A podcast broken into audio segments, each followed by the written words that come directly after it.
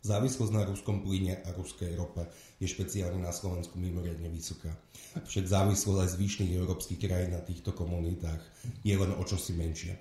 Dnes sa budem rozprávať s pánom Richardom Klasňovským, ktorý je výkonným riaditeľom Slovenského plinárskeho a naftového zväzu. A budeme sa rozprávať o tom, čo sa s touto situáciou dá robiť a či je to jedna z ciest, ako pomôcť Ukrajine, ale na konci dňa v prvom rade pomôcť eh, Slovensku a Európe. Pán Klasňovský, po 89. nastali veľké celospoločenské zmeny.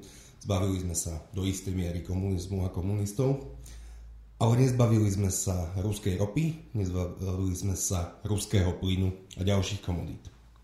Dobrý deň.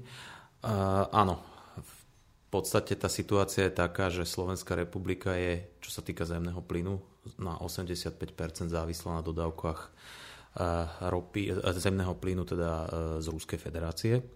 Čo sa týka e, ropy, tak tá závislosť je ešte vyššia, 100%. A pri tej rope možno ja len krátko by som sa zastavil, pretože to nie je úplne akože moja šálka kávy, keďže my sme najmä ten plinárenský zväz, tak pri ruskej rope je špecifická situácia v tom, že ona je tzv. ťažká. To znamená, že z hľadiska svojho zloženia e, je iná ako napríklad kaspická ropa. A Slovnaft patrí medzi rafinérie, ktoré majú vlastne všetky technológie na spracovanie tejto ťažkej ropy. To ani zďaleka nedokážu iné technológie, v Euró- e, iné rafinérie v Európe. No a čo sa týka e, zemného plynu, tam je tá situácia daná historicky. Pred 50 rokmi, v roku 1972, e, sa dokončilo plynovodné prepojenie e, z vtedajšieho sovietského zväzu e, cez Československo ďalej do západnej Európy a bola to jedna zo súčastí tzv. oteplovania vzájomných vzťahov medzi e, Sovietským zväzom a západnou Európou, konkrétne západným Nemeckom.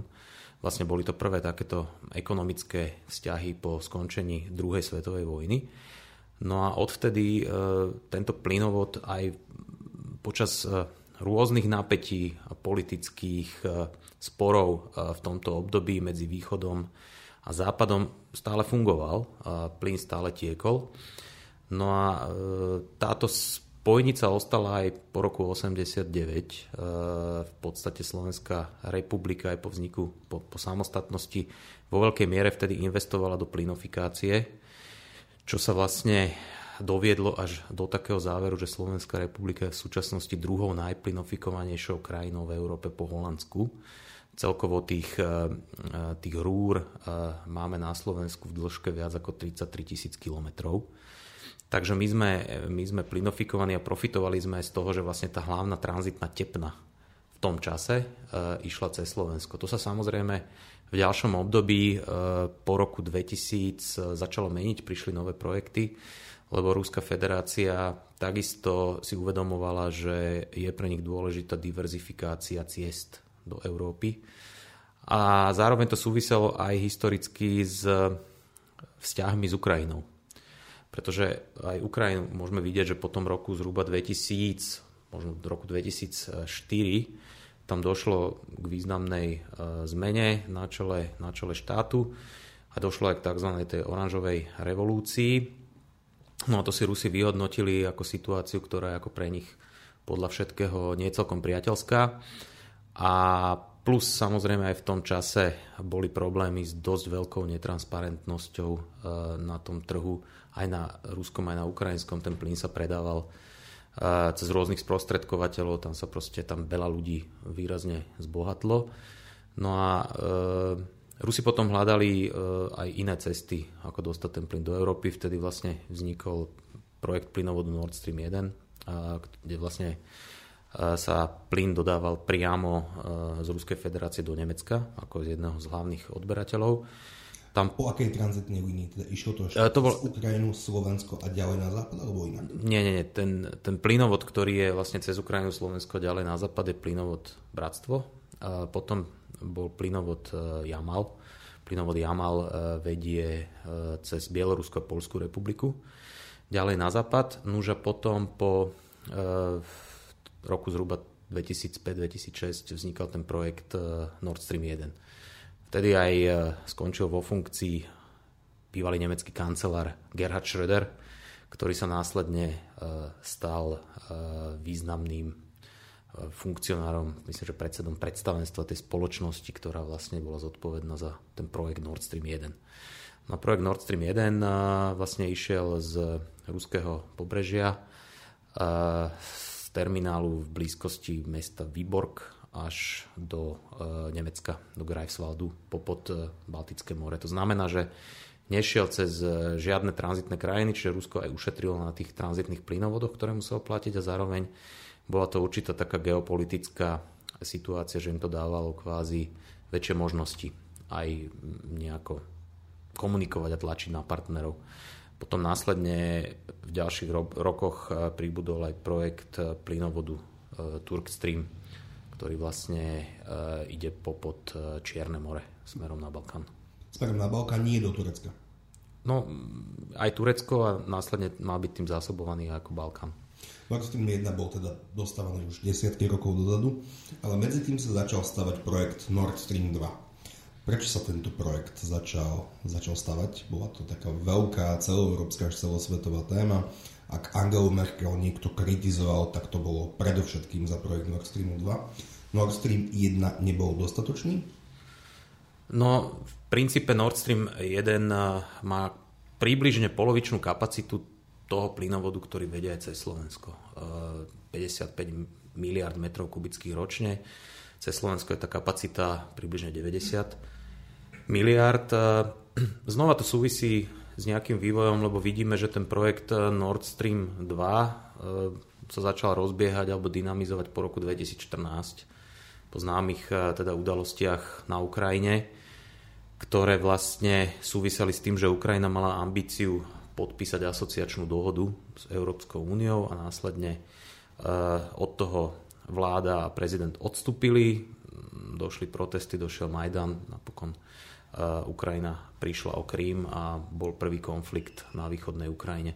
Čiže to obdobie roku 2014-2015 e, môžeme datovať, že vtedy sa aj rozbiehal ten projekt Nord Stream 2 a súviselo to so snahou viac menej tú Ukrajinu dostať, dostať z hry, akoby a aj tlačiť na ňu takto energeticky a ekonomicky. My si musíme uvedomiť jednu vec, že aj v súčasnosti e, počas konfliktu Rusko transportuje zemný plyn e, ďalej do Európy, plní si svoje zmluvné, e, zmluvné záväzky aj voči Slovenskej republike a paradoxne od začiatku konfliktu dá sa povedať, že ten plyn minimálne cez Slovensko ide, ide na plné obrátky. E, v porovnaní s januárom je to štvornásobne vyšší objem.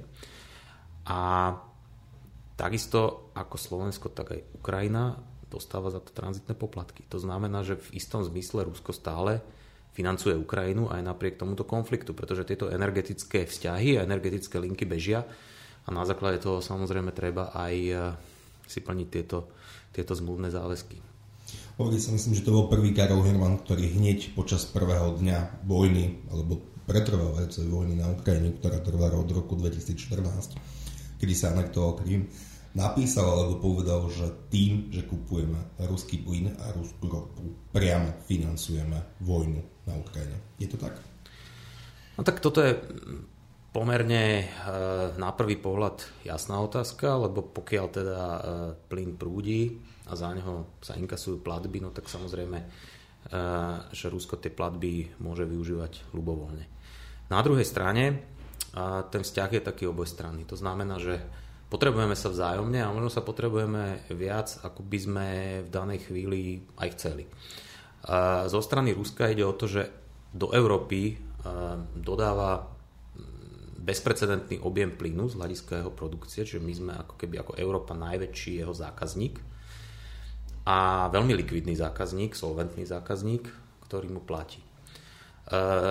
Nie je pre nich úplne výhodné, aby v tejto chvíli, povedzme si povedali, že sme v nejakom konflikte, sú voči nám príjmané sankcie, aby sme aj my e, vlastne v rámci akejsi sankcie vypli to prúdenie e, zemného plynu e, ďalej do Európy, lebo teda vieme, že Európu by to poškodilo, poškodilo samozrejme. Na druhej strane poškodilo by to aj Rusko.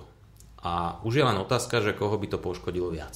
Koho? No, my si myslíme, že v súčasnosti by to poškodilo viacej nás, ako, ako odberateľov. Uh, minimálne niektoré krajiny, teraz nehovorím Európu ako celok, ale minimálne niektoré krajiny, kde môžem zaradiť aj Slovensko, by, to, by nás to poškodilo, dá sa povedať, uh, fatálne. Pretože v tejto chvíli sme ešte na konci zimnej vykurovacej sezóny.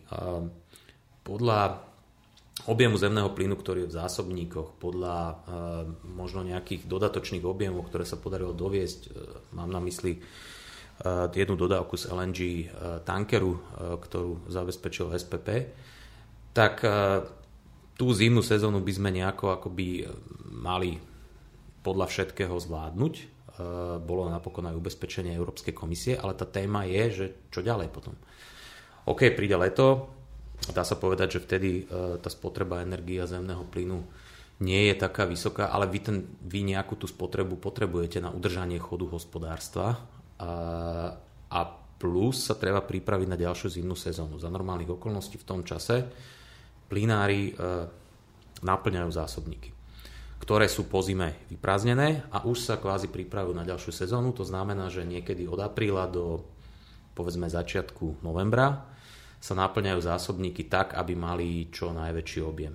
Pred touto zimou v celej Európe ten objem bol zhruba na 75%, čo, je, čo už sa bralo ako celkom taká kritická hodnota, že je to málo, lebo obvykle to býva viac ako 90%. No a pokiaľ by bola veľmi tuhá zima, čo vyzerá, že napokon tá, tá zima nebude taká, aj keď ešte stále máme určitú chladnú periódu, tak pokiaľ bola veľmi tuhá zima, je tam veľké riziko, že eh, by musel dôjsť k obmedzeniam eh, jednak pre priemysel, najmä pre priemysel a mm, samozrejme v tom poslednom rade až pri úplne, úplne kritickej situácii by mohlo dôjsť k obmedzeniam pre domácnosti. Tam sú určité tie uh, dispečerské stupne uh, a pokiaľ by malo dôjsť k tomu najhoršiemu, tak to zase nikto ani nepredpokladá. Ale aj obmedzenie uh, dodávok pre priemysel by nebolo e, veľmi priaznivé, pretože v situácii, keď sa ten priemysel alebo, alebo hospodárstvo začalo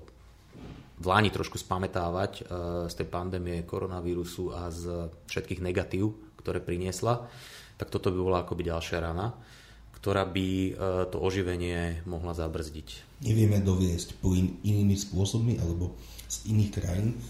Hovorí sa o reverznom toku. Norsko je obrovský exportér zemného plynu, čo je paradoxné, pretože Norsko takmer vôbec nevyužíva vlastný plyn, keďže uh, väčšinu svojej energetických potrieb vyrába z, z vodných elektrární.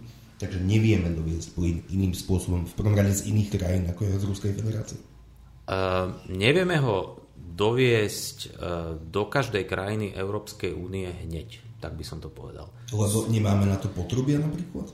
Lebo uh, Prvá, prvá téma je, že toho plynu nie je dosť, zdá sa, momentálne. A tá druhá téma je, že áno, nemáme na to vybudovanú dostatočnú infraštruktúru. Najskôr by som možno povedal k Slovensku. Slovensko od roku 2009, keď došlo k plynovej kríze, keď jednoducho e, sa na 12 dní zastavil tok plynu z východu a muselo dôjsť k tým obmedzeniam, o ktorých som hovoril, to znamená, že priemyselná výroba nešla tak, ako, ako mohla, boli tam jednoducho odstávky a jediné, čo sa zabezpečovalo v plnej miere, boli domácnosti a verejný sektor. Tak e, od tej sme prešli určitou cestou, ktorá zvýšila našu energetickú bezpečnosť. My máme vybudovaný e, ten reverzný tok zo západu, ktorý sa vlastne aj vtedy začal vytvárať, e, čiže môžeme doviesť plyn zo západu. Máme vytvorené, vybudované prepojenie s juhom, to znamená, že vieme cez plynovodnú sústavu Maďarska doviesť plyn z juhu, čo sa vlastne vďaka tomu podarilo z toho chorvátskeho terminálu Krk doviesť ten plyn z toho LNG tankeru. No a dokončuje sa plynovodné prepojenie s Polskom. To plynovodné prepojenie by malo byť hotové v priebehu tohto roka, dá sa povedať, že zhruba v prvej polovici tohto roka a v prevádzke by malo byť v druhej polovici.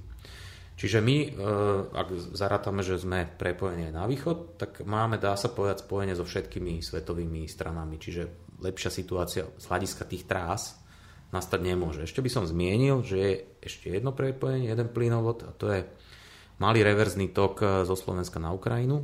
To je spojnica medzi Budincami a Užhorodom, ktorý v tomto období e, je k dispozícii na plnú kapacitu a aj takýmto spôsobom vieme pomáhať Ukrajine a vlastne od toho roku 2014-2015 sme aj pomáhali. Slovensko vlastne bolo najväčším dodávateľom zemného plynu týmto reverzným spôsobom, čiže nie z východu a západu, z celej Európy, lebo uh, oni môžu dostávať aj určité objemy z Maďarska a z Polska, ale to sú o mnoho menšie objemy. To znamená, že my sme v tomto zohrali veľmi dôležitú úlohu a to stále pokračuje, to stále trvá.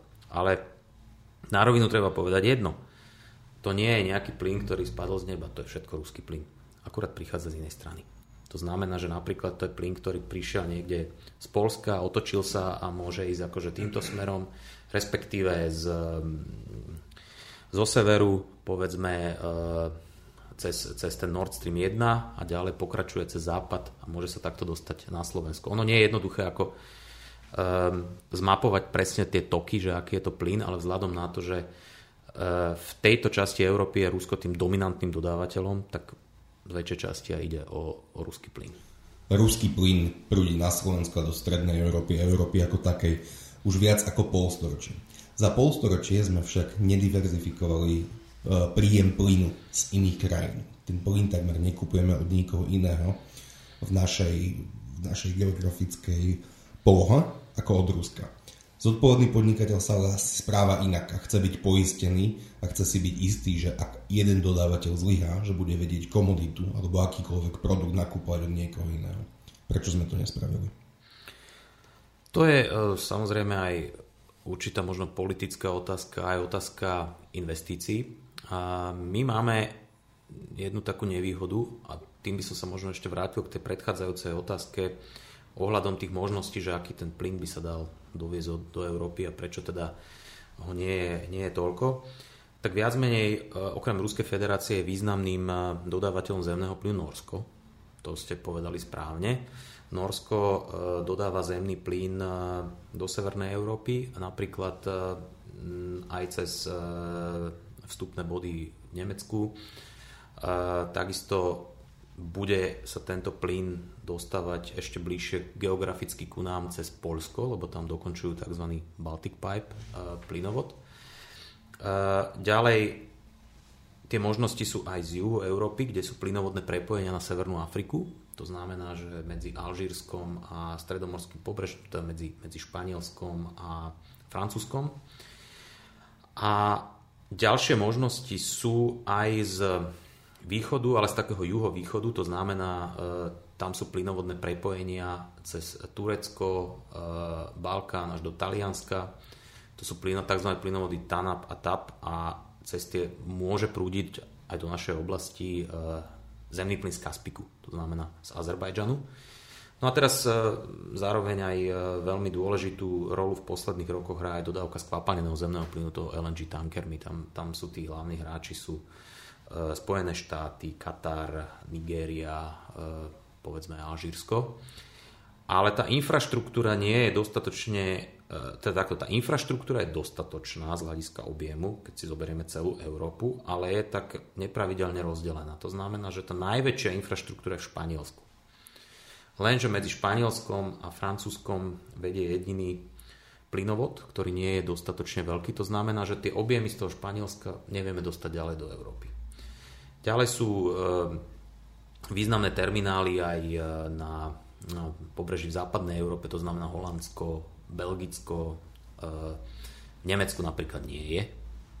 V Polsku je významný terminál, ktorý sa rozširuje v Svinojušči.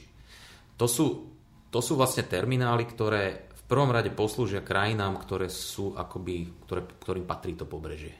A až v druhom slede sa dostanú na rad iní odberatelia. No a my sme v strede Európy, my sme vzdialení 800 až 1000 km od Balckého pobrežia a zasa nadol e, do Jadranského, na, na Jadranské pobrežie, kde je teda ten spomínaný terminál na ostrove Krk v Chorvátsku.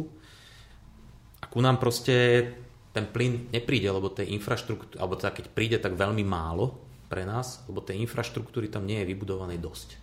A, a taký jeden tanker, no, ešte tak, taký jeden tanker, ktorý vlastne sme dostali teraz, alebo teda sa podarilo doviesť, tak takých by sme potrebovali 60, aby sme zabezpečili akoby tie naše potreby. Na jeden rok. Na jeden rok. Lenže napríklad ten e, terminál v tom Chorvátsku má ročnú kapacitu 2,5 miliardy metrov kubických. My potrebujeme 5. Čiže len keby tento terminál fungoval len pre Slovenskú republiku, čo je nereálne, tak jednoducho by, e, by to bola len polovica kapacity. Takže tie kapacity stále nie sú dostatočné a nie je dostatočná ani infraštruktúra, ktorá privádza ten zemný plyn niekde ďalej, niekde ďalej do Európy. S týmto my veľa urobiť nemôžeme, pretože mm, my v tých krajinách akože priamo, my, my sa s nimi môžeme dohodnúť, my s nimi môžeme rokovať a prípadne môžeme uh, iniciovať nejaké projekty. Uh, taký projekt existuje. To je projekt plynovodu Eastring. Plynovod Eastring určite uh, viete, uh, ste ho, ste ho za, za, zaznamenali.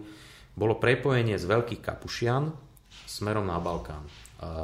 Smerom cez Maďarsko, Rumúnsko do Bulárska a pôvodne zámerom tohto plynovodu bolo viacej a lepšie zásobovať e, ten Balkán, alebo teda tú juhovýchodnú Európu, pokiaľ neexistoval žiadny Turkstream alebo, alebo, alebo podobný plynovod, e, ale išlo by o ruský plyn. Na druhej strane, tento projekt by momentálne dával zmysel, keby sa naopak dovážal cez tento plynovod plyn do strednej Európy aj ku nám z iných zdrojov. A tie zdroje v princípe existujú pretože tam sa dá hovoriť o tureckom plyne.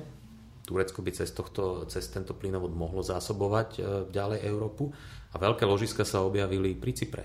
Tam e, ide o spoločný projekt, ktorý rozvíja Cyprus, ktorý rozvíja Izrael, Egypt. E, tam, tam je takisto šanca e, dostať dodatočné objemy plynu do Európy, ktoré nebudú ruské. Naražame ale aj na ďalší problém a tým je e, Green Deal, politika, ktorá súvisí so znižovaním emisnej stopy, so znižovaním emisí a tá už sa na zemný plyn nepozerá tak priaznivo z dlhodobého hľadiska. Je síce uznaný ako určité prechodové palivo, ale to prechodové palivo je uzna, uznané takým spôsobom, že ono má len vykryť určité obdobie a má byť postupne tom plynárenstve nahradené e, nízkoemisnými plynmi, ako je biometán, ako je vodík a jeho podiel síce by malo stať zachovaný nejaký do roku 2050, ale veľmi malý v tom, v tom celom, dá sa povedať, e, v tej štruktúre. No a zároveň e, v súlade s týmito cieľmi Európska komisia nechce alebo je pod veľkým tlakom, aby neumožňovala financovanie nových infraštruktúrnych projektov. Každý rok sa schváluje tzv. Pro, zoznam projektov verejného záujmu, tie PCI projekty, a z nich jednoducho tam je, to schváluje Európsky parlament, tam je obrovský tlak, aby proste e, plinárenské projekty, aj takéto infraštruktúrne tam neboli zaradené.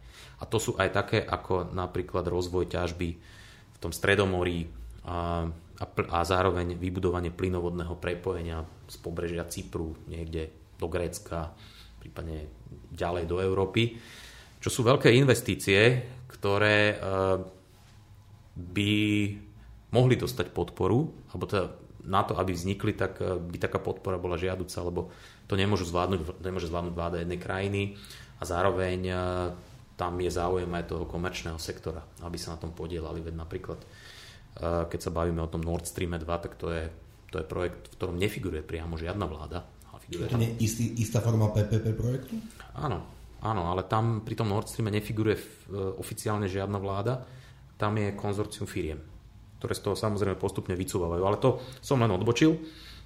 Chcem deklarovať to, že v istom zmysle sa podľa mňa v týchto dňoch dostane, alebo týž, týždňoch Európska komisia do takého vnútorného, vnútornej dilemy alebo sporu, pretože oni aj v tých opatreniach, ktoré prezentovali e, tento týždeň, hovorí o tom, že by mal, mala, mala by sa znižiť o dve tretiny tá závislosť od ruského plynu do konca roka. Je to realistické? To je otázne, pretože e, jedným z tých opatrení by malo byť posilnenie e, dovozov zemného plynu do Európy z iných zdrojov, ktoré by nahradili ako keby ten potrebný objem toho ruského plynu. No, no to sú, to sú napríklad, to, to je napríklad to LNG, že vo väčšej miere dovážať z LNG, vo väčšej miere dovážať z Alžírska, vo väčšej miere dovážať z Norska. Ale to LNG by tam mohlo akoby zohla, zohrať e, určitú dôležitú úlohu, hoci je to, hoci hovoríme o drahších dodávkach. No ale tam sa presne naraža na ten problém, ktorý som už spomínal. Prístavov je dosť ale nie je dosť infraštruktúry, ako to dostať ďalej do Európy. Čiže by sa nejaká infraštruktúra musela vybudovať. Čo trvá, predpokladám, roky? To trvá niekoľko rokov, ale musíte si zobrať aj e, ten investičný pohľad, že jednoducho ten investor potrebuje mať istotu, aby sa mu to vrátilo, aby to nejaký čas fungovalo. No a keď e, Európska komisia povie, dobre, teraz to potrebujeme, ale o 10 rokov to už nechceme, alebo o 10 rokov to už bude zbytočné, lebo viacej plynu budeme si vyrábať cez biometán, vodík a to už nebudeme potrebovať tie spojenia z tých LNG terminálov smerom niekde, niekde ďalej dovnútra do Európy. No tak to pre tých investorov nie je zrovna lákavá príležitosť. Čiže by to nebolo rentabilné budovať tieto plynovody? No, bolo by to rentabilné, ale v takom prípade musela Európska komisia vyslať jasný signál, že že toto nejaký čas budeme podporovať. Napríklad, že OK, tak máte istotu, že my to budeme akceptovať povedzme po obdobie 20 rokov. Čiže 20 a... rokov je minimum na to, aby sa súkromným firmám oplatilo eh, budovať plynovody. Plynárenský, to som povedal ako príklad, ale chcel som tým aj povedať, že plynárenský alebo energetický biznis ako taký je dlhodobý. Čiže e, veľké investície musíte na začiatok e, venovať tomu, aby ste vybudovali infraštruktúru a Samozrejme, kým sa vám tie investície vrátia, tak to nejaký čas trvá, lebo pri tomto biznise, takomto mm, by som povedal tranzitnom, tie marže alebo tie poplatky e, nie sú na úrovni zase, že by sa to vedelo za 2-3 roky splatiť. To je proste ako dlhodobý biznis a to asi je v poriadku, lebo pri infraštruktúre sa bavíme aj o dlhodobých aktívach. V konečnom dôsledku na Slovensku tá prepravná infraštruktúra už funguje 50 rokov dokáže svet, teda Alžírsko, Azerbajdžan, Katar, Nigéria, Norsko, Spojené štáty, vyprodukovať dostatočné množstvo zemného plynu na to, aby sme nemuseli kúpovať európsky plyn vôbec? Toto je otázka, ktorá si myslím, že by sa dala zrealizovať určite pravdepodobne z dlhodobého hľadiska, ale určite nie, že hneď. A najmä, ako som spomínal, na toto môžu doplatiť krajiny, ako sme my. Pretože e, Dve tretiny do konca roka si mnohé krajiny vedia takýmto spôsobom znížiť tú, tú závislosť od Ruska. Dokonca si myslím, že aj Nemecko na tom nemusí byť až tak zlé. Aj keď uh, u nich je tiež problém, že nemajú ešte vybudované tie, tie, tie terminály na LNG. A, ale tak vedia cez nejaké plynovodné prepojenia dostať aj iný plyn uh, na svoje územie, napríklad ten norský. Ale Slovensko Ďalej napríklad e, Bulharsko, Česká republika, Maďarsko. Tento stred Európy je na tom podstatne horšie, pretože my jednoducho nebudeme mať dostatok tej komodity.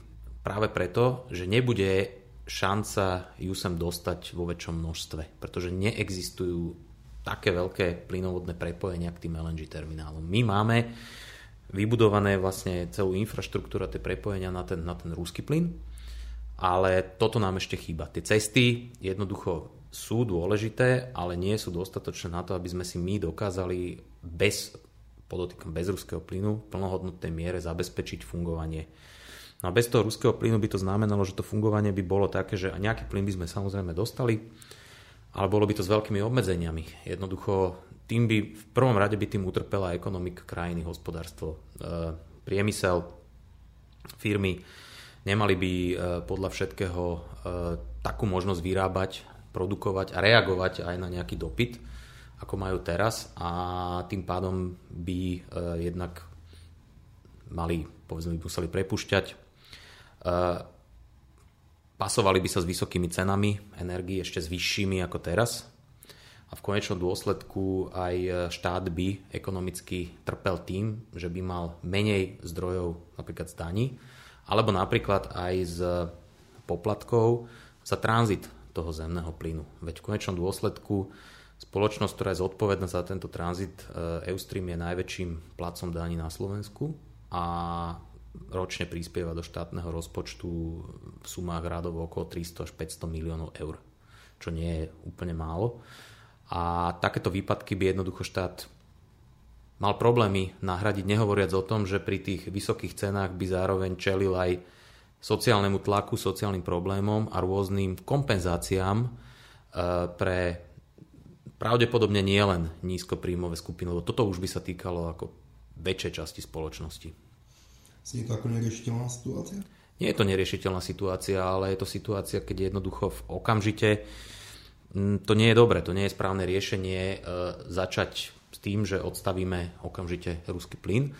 Môžeme postupne e, hľadať tie alternatívy, obmedzovať to, ale musíme sa pripraviť na to, že nebude to trvať, e, ja neviem, rok, dva, ale že to bude možno trvať 10 rokov a z hľadiska Slovenska skutočne si nie som ani zďaleka istý, že by sme dokázali e, svoju závislosť do jedného roka alebo do konca tohto roka znížiť o dve tretiny. A na druhej strane, keď si ale pozrieme ten veľký obrázok, to znamená, že ako to vyzerá s dodávkami zemného plynu do celej Európy, tak určite tých 40%, alebo ten viac ako 40% podiel, ktorý má Ruská federácia, nie je dobrý. To, keď je jeden dodávateľ takýto veľký silný, hýbe s trhom. A nepomôžete si. A tam je na mieste hľadať cesty, ako znížiť túto závislosť. Ale zase musím povedať, že táto závislosť nebola vždy taká vysoká. E, povedzme pred desiatimi rokmi to nebolo ani zďaleka tak. Ten, ten ruský podiel bol na úrovni možno tretiny trhu. Možno aj menej. Ale e, v Európe v tom čase fungovalo viacej dodávateľských krajín. Napríklad Mm, významným dodávateľom bolo Holandsko, ktoré ťažilo vlastný zemný plyn. Významným dodávateľom bola Veľká Británia. Obidve krajiny z ekologických dôvodov skončili, alebo teda utlmili tú ťažbu, lebo neskončili úplne. V Holandsku vieme, že tam bol problém so seizmickou aktivitou, ktorú oni dávali do súvislosti s ťažbou zemného plynu. A vo Veľkej Británii bol vlastne to rozhodnutie súviselo s nejakou takou ekologizáciou alebo s dekarbonizáciou. No ale títo dodávateľia chýbajú a ich miesto vyplnili hlavne Rusi.